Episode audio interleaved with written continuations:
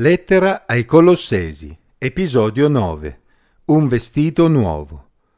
Leggo nella Bibbia, in Colossesi capitolo 3, versetti 1 a 10. Se dunque siete stati risuscitati con Cristo, cercate le cose di lassù, dove Cristo è seduto alla destra di Dio. Aspirate alle cose di lassù, non a quelle che sono sulla terra, poiché voi moriste e la vostra vita è nascosta con Cristo in Dio. Quando Cristo, la vita nostra, sarà manifestato, allora anche voi sarete con Lui manifestati in gloria. Fate dunque morire ciò che in voi è terreno, fornicazione, impurità, passioni, desideri cattivi e cupidigia, che è idolatria. Per queste cose viene l'ira di Dio sugli uomini ribelli. E così camminaste un tempo anche voi, quando vivevate in esse. Ora invece deponete anche voi tutte queste cose. Ira, collera, malignità, calunnia. E non vi escano di bocca parole oscene. Non mentite gli uni agli altri, perché vi siete spogliati dell'uomo vecchio con le sue opere, e vi siete rivestiti del nuovo, che si va rinnovando in conoscenza a immagine di colui che l'ha creato. Molti cristiani pensano al regno di Dio solo come qualcosa di futuro, pensano alla salvezza come una sorta di lascia passare per una vita eterna futura in un luogo non ben specificato chiamato cielo, e intanto vivono come tutti gli altri al punto che spesso non possono essere distinti da coloro che non sono cristiani. Non c'è nulla di più triste che avere un concetto così riduttivo della salvezza e di ciò che Cristo ha fatto per noi, Infatti il Signore vuole cambiare la qualità della nostra vita già nel presente, non solo nel futuro. La nostra vita futura è infatti nascosta con Cristo in Dio, ovvero è custodita da Dio ed è al sicuro perché Cristo è il nostro garante, Cristo è colui che è morto affinché noi potessimo vivere. Nessuno può rapirci dalla sua mano e come Paolo ci ricorda, quando il Signore Gesù tornerà, anche noi otterremo un corpo glorioso, un corpo nuovo che non sarà più soggetto alla morte. Proprio perché non deve preoccuparsi del futuro, il credente dovrebbe vivere con gioia il suo presente, liberato dalla necessità di dover fare qualcosa per essere salvato, attraverso pratiche ascetiche senza valore, come quelle che Paolo aveva descritto nella sezione precedente, ma manifestando invece il frutto della presenza di Cristo nella sua vita. Galati 2:20 con semplicità e riconoscenza. Infatti Cristo è morto ed è risuscitato per noi e noi ci siamo identificati con Lui nella sua morte e nella sua risurrezione. Vedi Colossesi 2, versetti 11 e 12. Quindi possiamo vivere già oggi un anticipo della nuova creazione godendoci la presenza del Signore nella nostra vita. Cercare le cose di lassù e non quelle che sono sulla terra, non significa vivere con la testa tra le nuvole e non significa neanche vivere da eremiti passando tutto il nostro tempo a pregare in una stanza. Significa piuttosto vivere in un modo pratico le cose di tutti i giorni come cittadini del cielo, ovvero come cittadini del regno di Dio, manifestando i valori che dimostrano la nostra appartenenza a tale regno, cercando le cose che onorano Dio. Cercare le cose della terra, le cose terrene, significa quindi comportarsi in un modo che riflette la nostra natura peccaminosa, la natura che caratterizza tutti gli esseri umani in modo naturale, mentre cercare le cose di lassù significa comportarsi secondo la nuova natura che Dio ha messo in noi.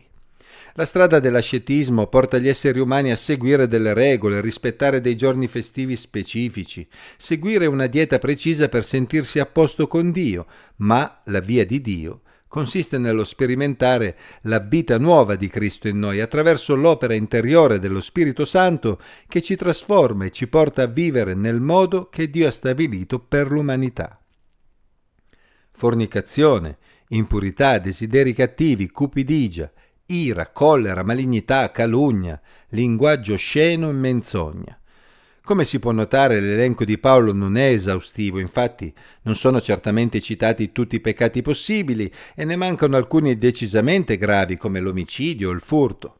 Evidentemente, l'obiettivo di Paolo non è quello di mettere in guardia sul peccato in generale, cosa piuttosto ovvia, ma mettere in evidenza proprio quei comportamenti che possono sembrare normali ai più, ma invece deteriorano sempre di più le relazioni umane e la relazione dell'uomo con Dio. Lo Spirito Santo nel credente mette proprio in evidenza la natura peccaminosa e gli effetti collaterali di questi comportamenti. La fornicazione, ad esempio, ovvero il rapporto sessuale al di fuori del matrimonio, non è il modo in cui Dio ha stabilito che l'umanità utilizzi questo suo dono, e infatti rende il sesso qualcosa di banale e di poco conto. Eppure era ed è accettata in modo diffuso nella società. Anche la cupidigia, ovvero il bramoso desiderio verso qualcosa, è considerato piuttosto normale, eppure Paolo la addita come idolatria, perché porta l'uomo a considerare l'oggetto del suo desiderio così importante da prendere anche il posto di Dio. E che dire di calunnie, menzogna, linguaggio volgare, manifestazione di ira, collera, malignità. Sono tutte cose che in un modo o nell'altro caratterizzano tutti gli esseri umani. Sono davvero così inaccettabili?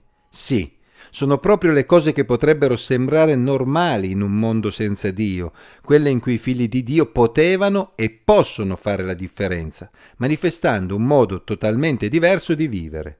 Infatti se sperimentiamo la presenza di Dio nella nostra vita, attraverso lo Spirito Santo comprendiamo che anche l'uso improprio del sesso o della nostra lingua sono espressione di quella natura peccaminosa per la quale Cristo è morto per noi sulla croce. Se abbiamo riposto la nostra fede in Gesù per essere salvati, come potremmo considerare accettabili quelle cose che caratterizzano la ribellione dell'uomo e che quindi sono soggette all'ira e al giudizio di Dio? Quando non eravamo credenti anche noi le consideravamo normali, ma ora lo Spirito Santo ce le mostra per ciò che sono realmente. Come dicevamo, il Signore non solo si è preoccupato della nostra salvezza futura, ma attraverso lo Spirito Santo ci dà un anticipo della nuova creazione già nel presente.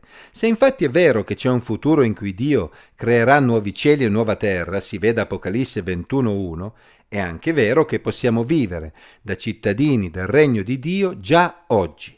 Per usare l'illustrazione di Paolo, possiamo e dobbiamo liberarci del vecchio vestito, del nostro vecchio modo di vivere, per indossare il vestito nuovo, la vita che Cristo vuole manifestare nel credente attraverso un processo di rinnovamento giornaliero che va di pari passo con il nostro rapporto con Lui.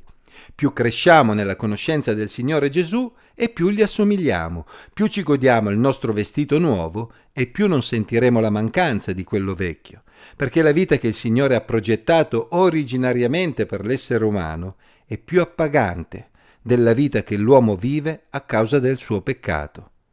Stai sperimentando questo nella tua vita?